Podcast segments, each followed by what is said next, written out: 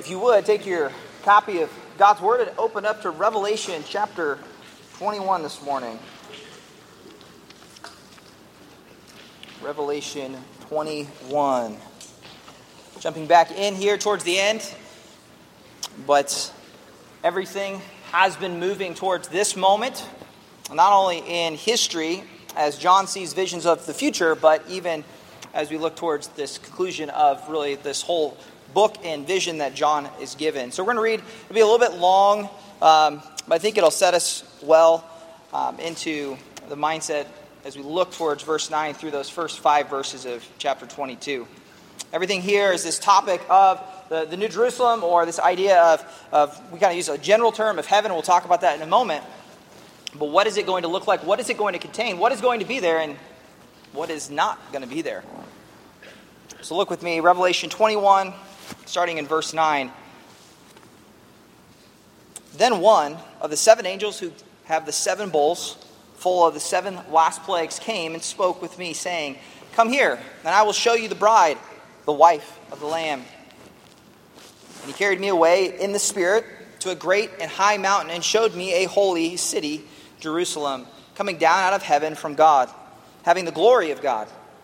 And her brilliance was like precious stone, as a stone of crystal clear jasper. It had a great and high wall. It had 12 gates, and at those gates, 12 angels. And names have been written on those gates, which are the names of the 12 tribes of the sons of Israel. There were three gates on the east, and three gates on the north, and three gates on the south, and three gates on the west. And the wall of the city had 12 foundation stones, and on them were the 12 names of the 12 apostles of the Lamb. And the one who spoke with me had a gold measuring rod to measure the city and its gates and its walls. And the city is laid out as a square, and its length is as great as the width. And he measured the city with the rod, 12,000 stadia. Its length and width and height are equal. And he measured its walls, 144 cubits, according to human measurements, which were also angelic measurements. And the material of the wall was jasper, and the city was pure gold like pure glass.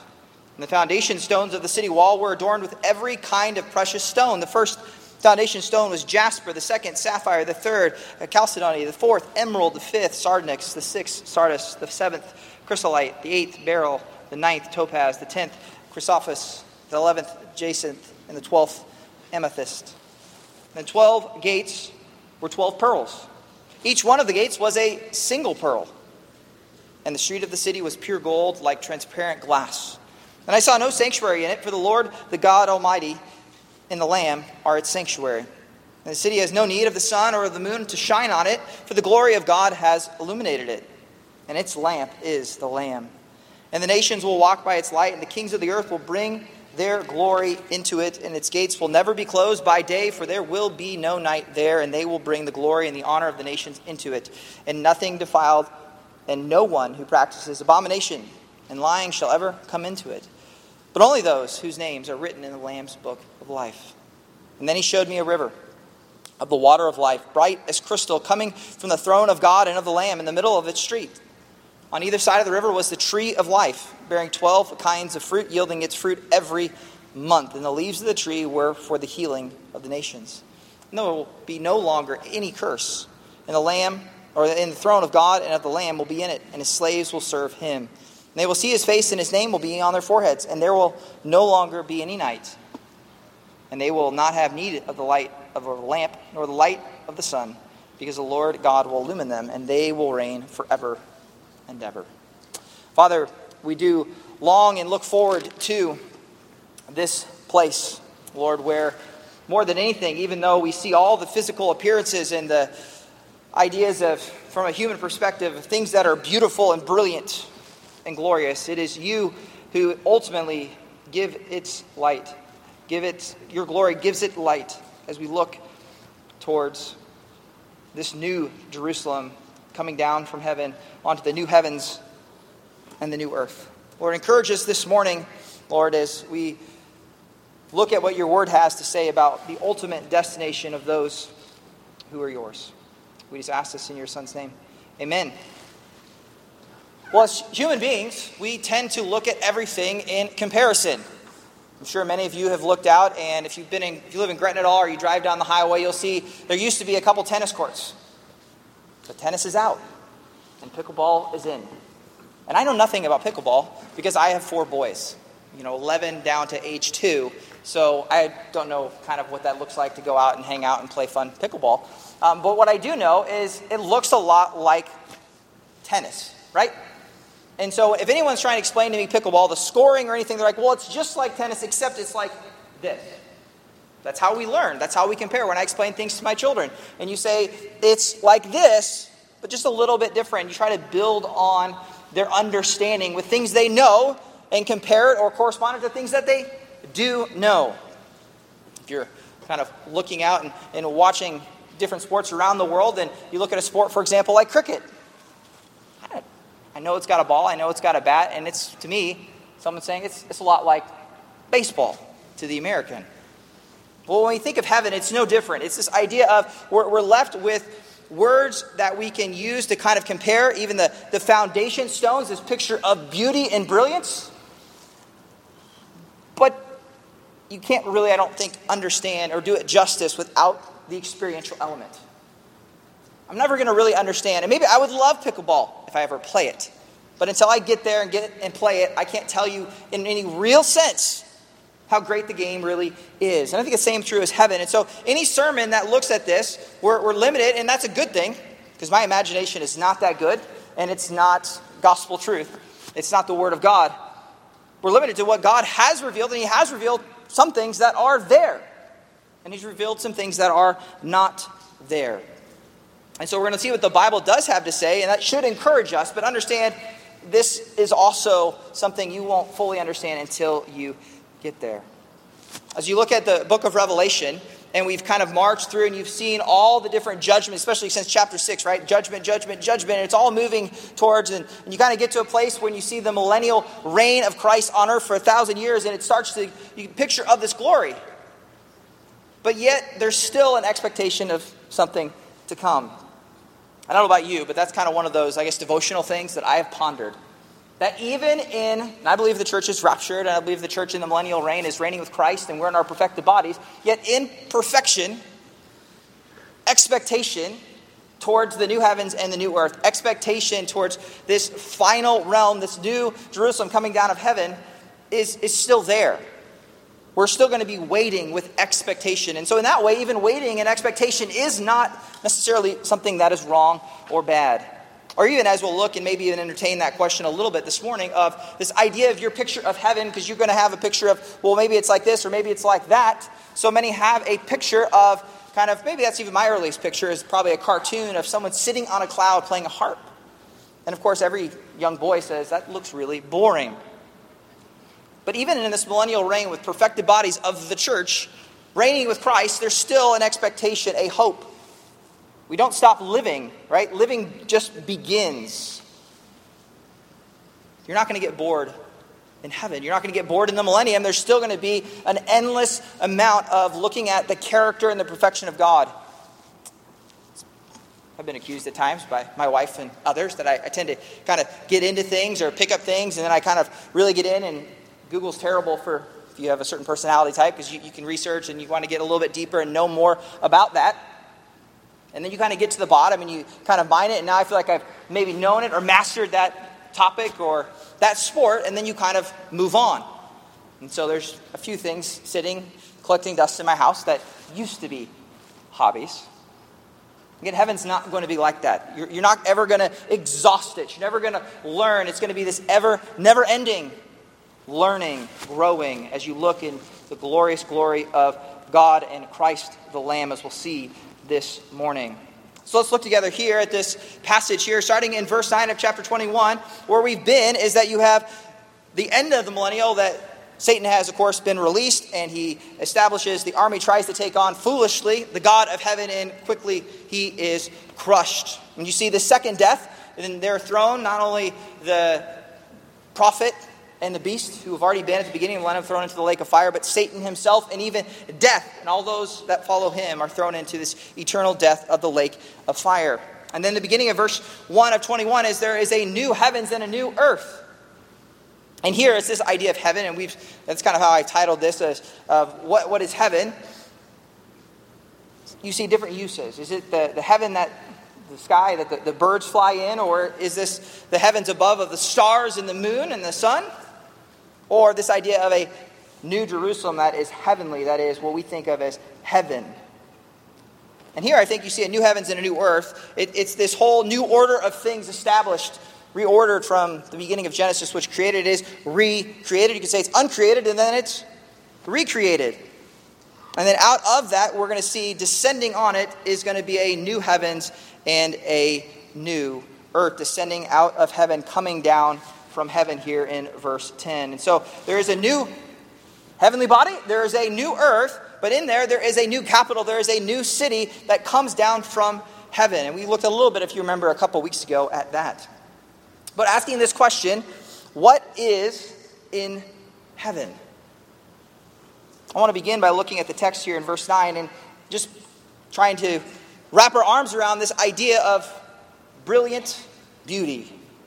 Radiant, brilliant beauty. Everything here is used in this metaphor of a, of a bride. And when everyone gets ready for that wedding, and I've done a few and I'm standing up front, you, you have the bride enter, and everyone looks back, and everyone stands and looks towards the radiance of the bride. It's that picture here in verse 9. It says that one of the seven angels, so one of the angels that had brought the, the seven plagues, comes and he, in the spirit, brings him to another vision. And he says, Come here and I will show you the bride, the wife of the Lamb. So often we've seen who is the bride of the Lamb, and we think, well, Ephesians, it's the church. But here it seems to be that it encompasses not only the church, but this whole city and all of God's people, because if the topic, you could say, of being addressed is, I'm going to show you the wife, the bride of the Lamb, and then he goes in in verse 10, and it's all about the city of the new Jerusalem. And so that seems to be just another description here of this picture. Yes, a city's not a bride, a city's not a wife. That's not the point here. It's to say it is like that. It is adorned, and it has been, we've been waiting for it, waiting for it, and now here's the wedding day, and the bride comes down out of heaven. And so, verse 10, he carries me away in the Spirit, same language from the early chapters of Revelation, to a great mountain high, and he showed me the holy city, Jerusalem, coming down out of heaven from God. And what does it have? It has the glory of God. So when we think of heaven today, when you die, this is where you go to heaven to be with Christ, to be with his people. And out of this is going to come down from there, and it's going to come down to the earth, and God will dwell with us as we will see. And her brilliance will be like precious stone, as a stone of crystal clear jasper. We're going to look at stones for a moment here, um, as you see later in this text, but not all these corresponds to how we understand them. And I guess the point again is this idea of colors and brilliance and radiance and clarity. And that's why I want to kind of just encompass it with this brilliant beauty that we see here. We looked before at Hebrews chapter 11 a couple weeks ago. We saw that this is a Jerusalem that was expected. Even Abraham, it says in Hebrews 11, verse 9, by faith, Abraham journeyed in the land of promise, as in a foreign land, dwelling in tents with Isaac and Jacob, fellow heirs of the same promise, for he was looking for the city which has foundations, whose architect and builder is God. So this is God's city descending from heaven. And later in Hebrews, it goes on to say, But you have come to Mount Zion, to the city of the living God, the heavenly Jerusalem. So this isn't the city Jerusalem as you think of it today but there is one that is heavenly. The, say the real one, the one that is on this earth, is simply a shadow, and the substance is this heavenly Jerusalem. And to the myriads of angels, the festal gatherings, assembly of the firstborn who enrolled in heaven, and to God, the judge of all, and to the spirits of the righteous made perfect, and to Jesus, the mediator of a new covenant, which you're going to see is established and inaugurated and, mem- and commemorated in this new Jerusalem. And to the sprinkled blood, which speaks better than the blood of Abel. It is this brilliant beauty that you see. It's this brilliance like a precious stone, a stone of crystal clear jasper. And you're going to see that as kind of a theme throughout, that is, is something that is clear. It's been suggested, and it makes sense to me, that that's because the glory of God is kind of reflect, refracting or reflecting like a diamond, that it's clear and everything is moving all around. Yet there are colors and shades and, and beauty as described by these different stones. This brilliant beauty. The city's not a bride, but it takes on the characteristics of those that inhabit it. If you flip down there to verse 18, we're going to learn, we're going to see this, and we're going to kind of jump around a little bit to kind of get what is in heaven first and then what is not. But it says what is there is materials. It says the wall is made of these brilliant, beautiful things the jasper, that's clear. The city was pure gold, like pure glass. So, like the gold that you know, but pure. Also, not like the gold you know, because it's clear like glass. And as we'll see, there's going to be foundation stones, and those, again, are beautiful as well. They're described here as being adorned with every kind of precious stone. Again, the point isn't so much what is each one, but that they, they build this beauty and brilliance that you can't quite even imagine in your mind. So you take what you know as diamonds and rubies and jewels and take it to infinity, and you can't quite yet still grasp without experiencing it. I just want to look quickly at verse 19, 20, and 21 and not get into some uh, lesson on gemology. But it is to say, just to look at one commentary, if you're wondering what are these different kinds of precious stones, and so the point is there is a variety, but jasper is an opaque, dense silica material, mineral, showing various colors from red to brownish red. Again, clear. Sapphire here is the, the non variety of corundum. The red variety is ruby. Sapphire is often blue, but also appears as orange, pink, golden, white, and black, which again, which is why it's hard to grasp what exactly here, except for that all these beautiful reflections and light shining through. Chalcedony is finely crystallized or fibrous quartz that varies in color from a pale blue, yellow, brown, or gray. It has a wax like luster. Emerald, I'm sure you're more familiar with, a grass green variety of beryl. Sardonyx is an onyx consisting of alternate parallel layers of sard, a deep orange red.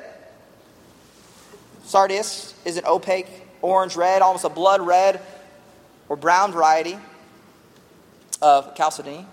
Chrysolite is a transparent green. Beryl is colorless in its pure form, but ranges in colors including green, blue, blue green, yellow, greenish gold, red, pink, even aquamarine transparent. Topaz, colorless at times, but it can occur as well with yellow, blue, pink, peach, gold, green, red, brown.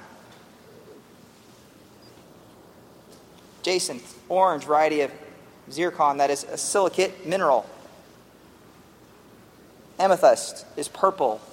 It's a transparent mineral quartz with this kind of hue from reddish purple to bluish purple. And it gives you just an idea of it's all the variety of every color you can imagine in combination that is reflecting as the glory of God seems to be pouring out into this city. Just a brilliant, beautiful description of what this city will look like that God has built in heaven that is now descending on the new heavens and the new earth. As I said, the closest thing I can imagine is the idea of, of diamonds.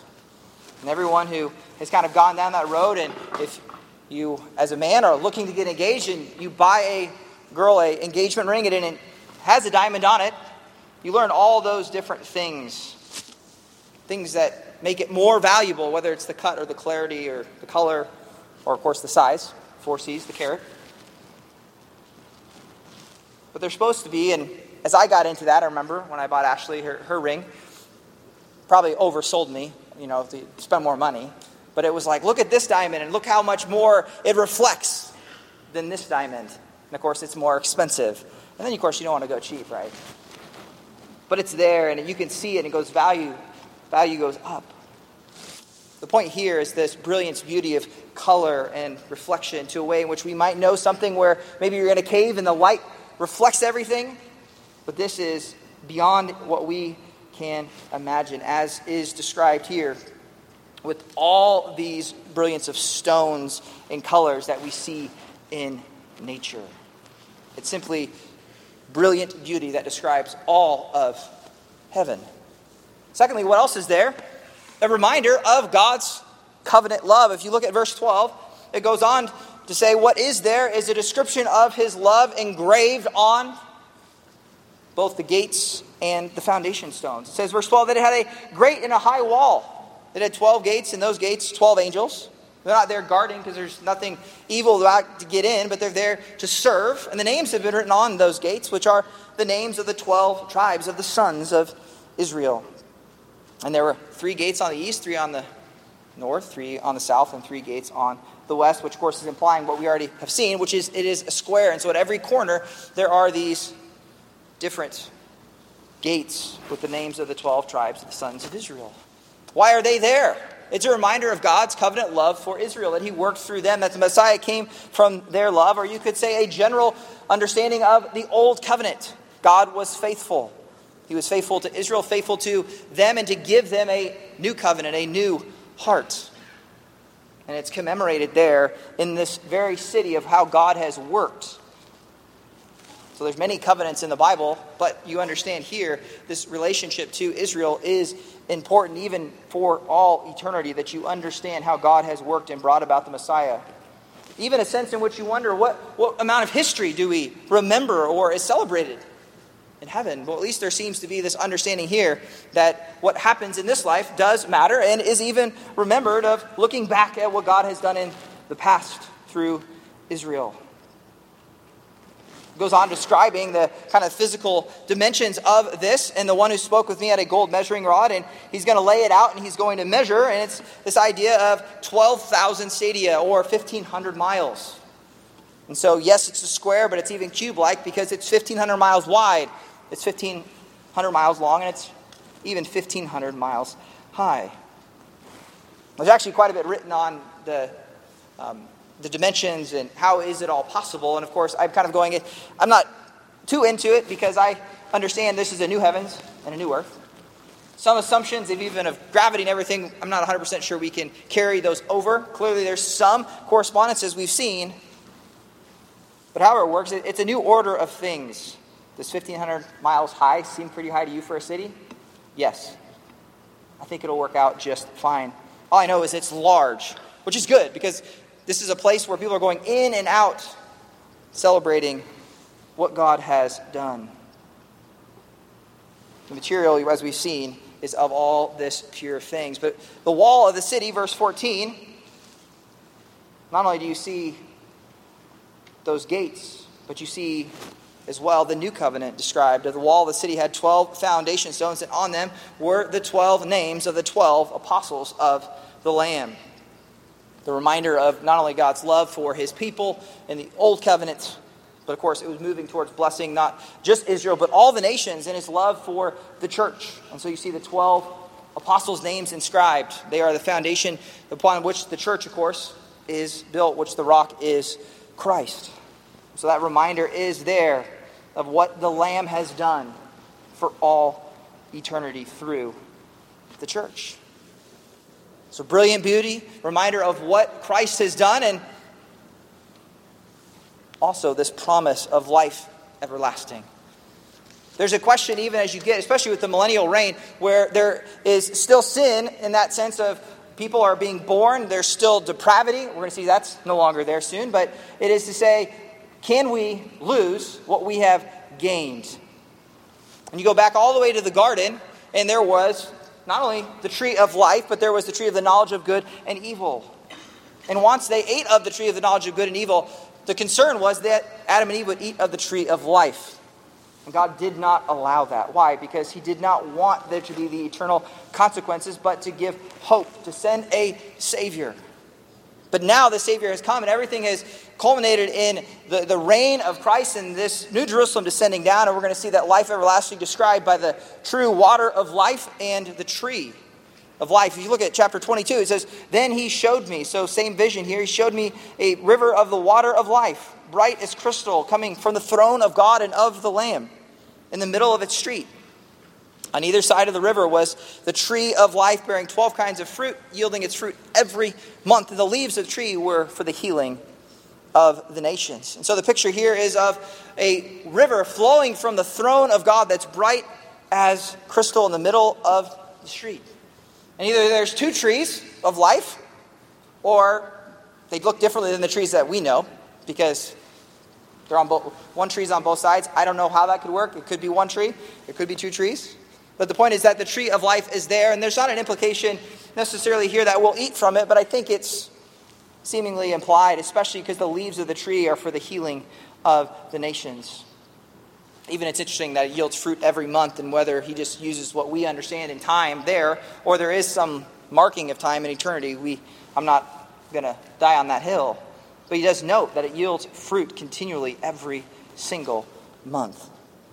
This idea of healing of the nations is, is a picture here of not that there's something that needs to be healed, there's no disease, there's no brokenness in this New Jerusalem, but it's this idea of that it is enhancing life.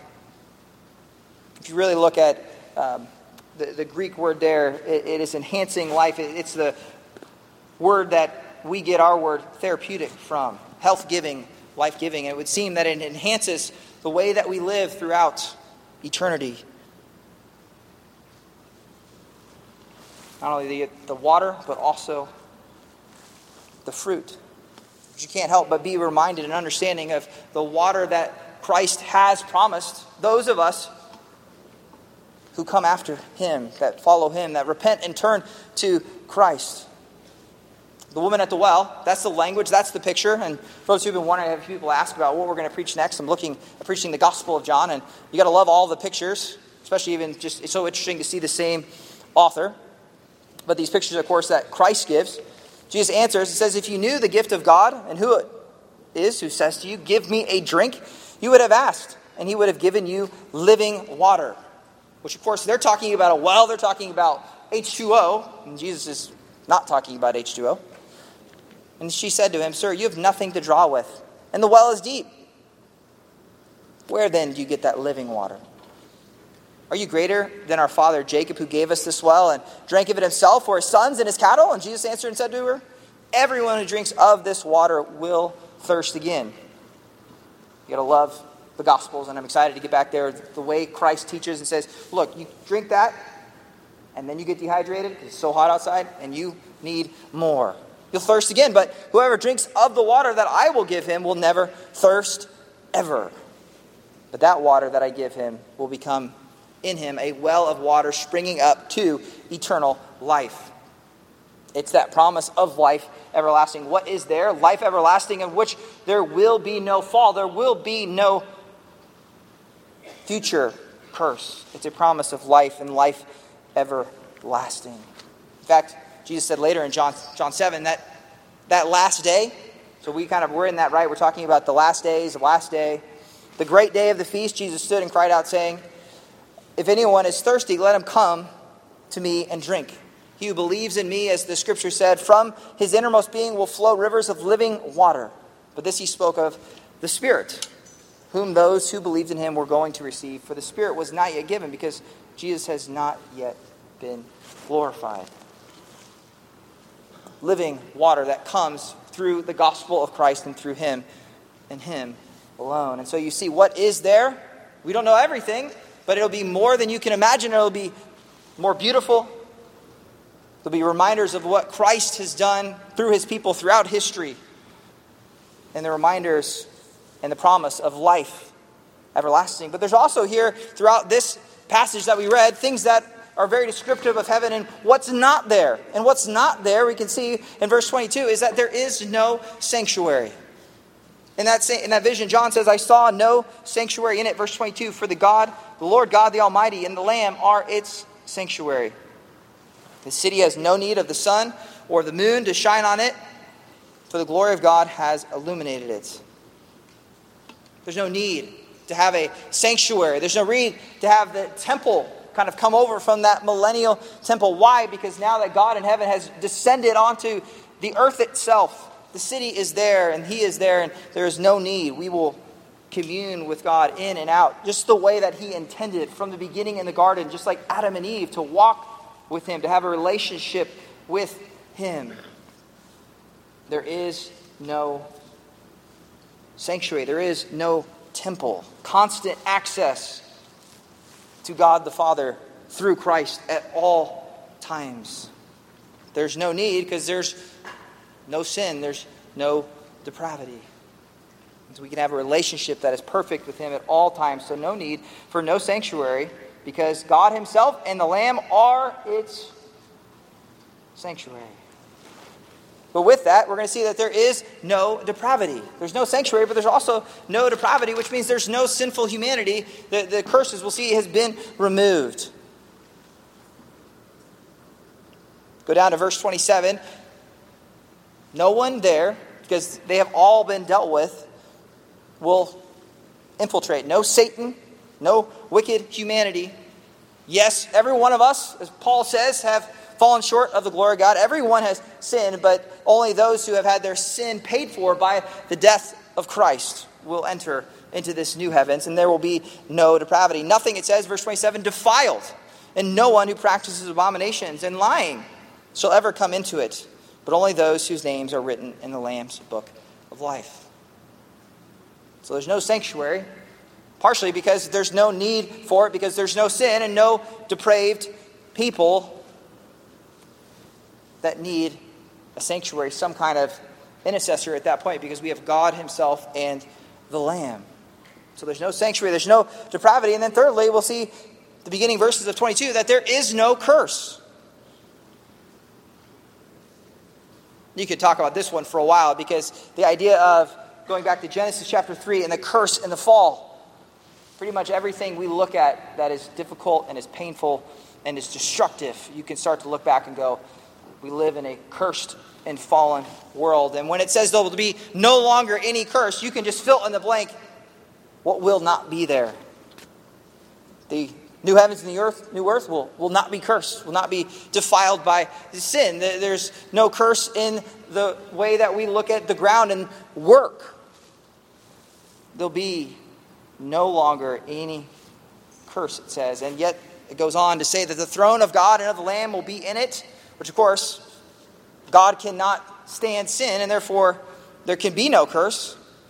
And he's saying, Who will be there? The throne of God will be there, the Lamb will be in it, and his slaves, that's you and I, will serve him. And because there's no curse, because there's no sin, we will see, it says, his face. Which, if you go to the Old Testament, you go back to Moses, and I mean, he had to be hid in the cleft of the rock. You can't see his face. And his name will be on their foreheads. That is, he will be theirs. There's that ownership piece of who is who owns who. The foreheads will be marked. And there'll be no longer any separation, no longer no curse, no death, no mourning, no separation at all. Well, if there's no need for any of those things, we're going to see there's even no need for night. So, no sanctuary, no depravity, no curse, and there is no night. There's no need to rest. There's no need for sleep. There's no need in this new order. It doesn't necessarily say, as we'll see here, that there's no sun and no moon. Just, if they're there, they, they, they don't do, they, if, even if they're, they're doing what they do now, There'll always be light here in the New Jerusalem because the Lamb dwells there. It's not the way the Greek works, but you got to love it in English. There's no need for a lamp because there is the Lamb. Look at verse 23 through 26. It says, The city has no need of the sun or of the moon to shine on it, for the glory of God has illumined it, and the Lamb is the Lamb. And the nations will walk by its light, and the kings of the earth will bring their glory into it. This idea of nations. People wonder what it'll look like and will there be nations? And there could be, in, in some sense, of which the way God has designed them even today, but of course it'll be purified and perfect in every way. Or it could even mean here, as some have argued, that the nations are the way the Old Testament talks, that it's more just talking about the general Gentiles, the people, those that live among the earth are going to walk into the city, walk out of the city. But this idea, even there is some operation that we're familiar with kings of the earth will bring their glory into it. Again, we don't know exactly how it all works, except for what it does say is there is going to be no night. And that means no sleep, no need to close for the day. Verse 25 the gates will never be closed by day, for there'll be no night there. And what is this idea is it'll be constant, bringing glory and honor into it from the people, from the nations. Verse 26. constant glory being given to God. Unique in its own way. And again, I don't think there's, there's no boredom here. Whatever's going on in the new heavens and the earth is something productive and something that will spark your imagination and your, your ability to grow. And how does that work in perfection? I don't know, except for to say we are creatures and He is a creator, and we will never, even in eternity, come to fully understand who and what He is, and will be fulfilled in every way as we bring Him glory and honor in the different things that we do throughout all eternity. verse 5 says, There will, chapter 22, it again reiterates that idea there will be no longer be any night. And they will not have need of the light of a lamp nor the light of the sun, because the Lord God will illumine them, and they will reign forever. It's a pretty good promise. Pretty thing, good thing to look forward to.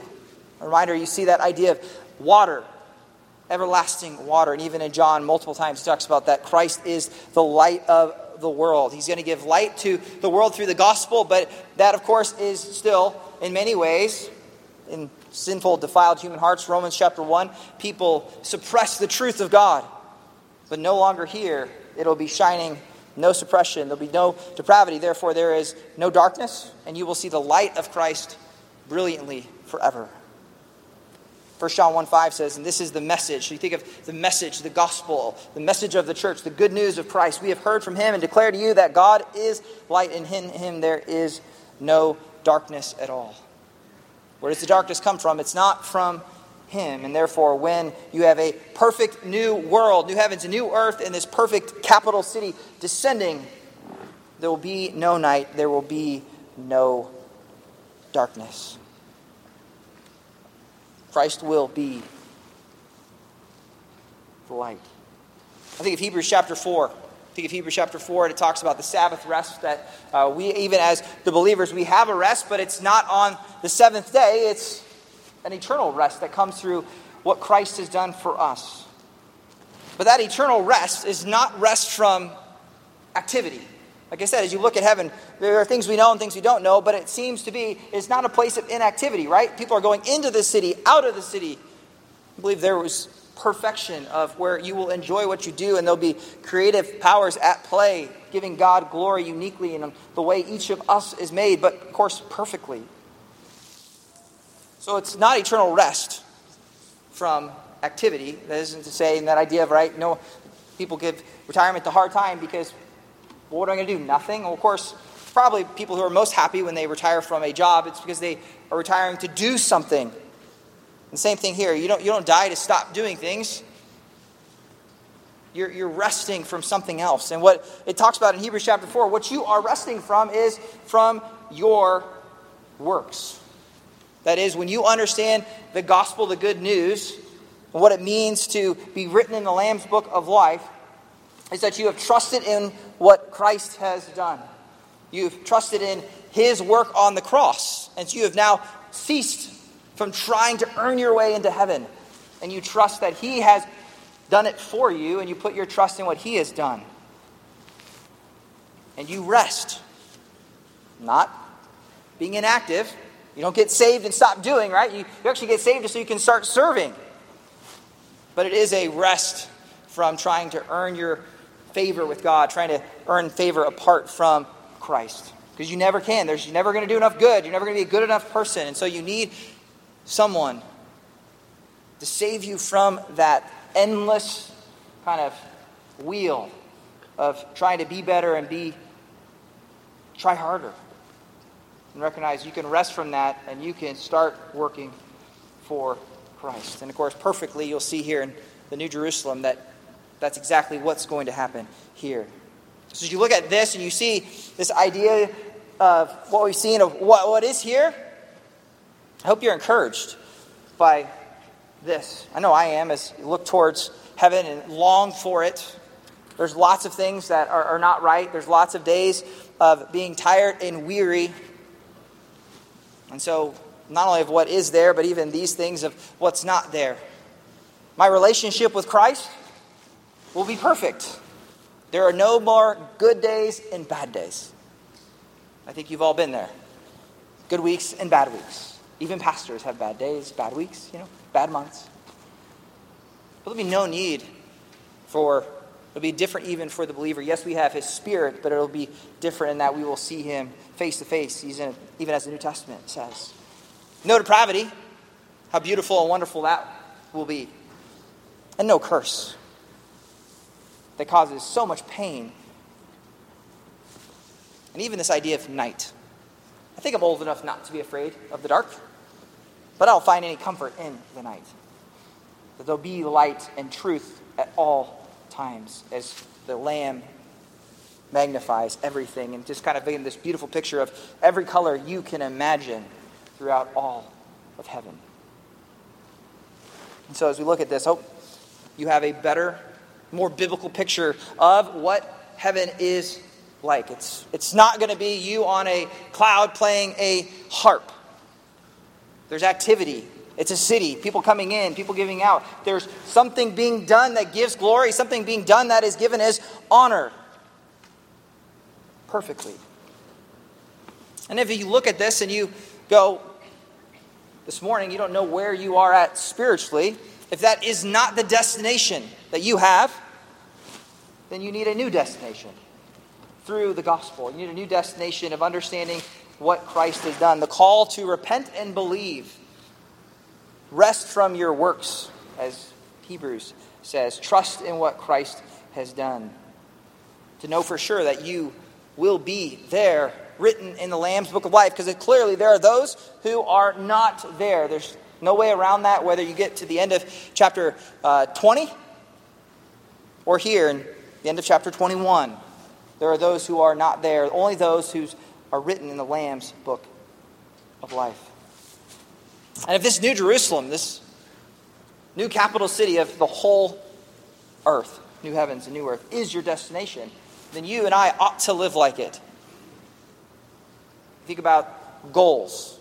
What are you going to do for 2023 or 2024? What's your five year plan or what's your three year plan? We, we do those things because we have an end in mind. We're trying to get somewhere. I think too often for the church, we forget this is the destination, this is where the ticket is going. And should it impact the way you think. Really, it should impact even the way you feel. We get anxious and worry about things of this life, and it's a reminder we're simply sojourners. The no sanctuary, no depravity, no curse, no night. Those are not true yet, those are future. But the hope in those future promises that God has promised give us hope and give us encouragement. They should spur us on and encourage us to live in a way that honors Him, that when we get here, when we see Him, that you would get the statement that everyone desires. Well done, good and faithful servant. Let's pray. Lord, as we look here and we see all of this described, the things that we may think of in our own minds of what is heaven like, pictures of joy and, and happiness, so often impacted by things of this world that are self serving you hear phrases such as a, a, a place where dreams come true. And Lord, we know that is not true. Heaven is not about us, it is about you. It is about you being magnified, you being glorified. So help us keep that in focus this day and this coming week. Even as we sing together, being reminded that there is no higher throne, that all glory, all wisdom, all power, strength, thanks, and honor are yours. You are the King. You are the one who reigns on high forevermore. We just pray this in your Son's name. Amen.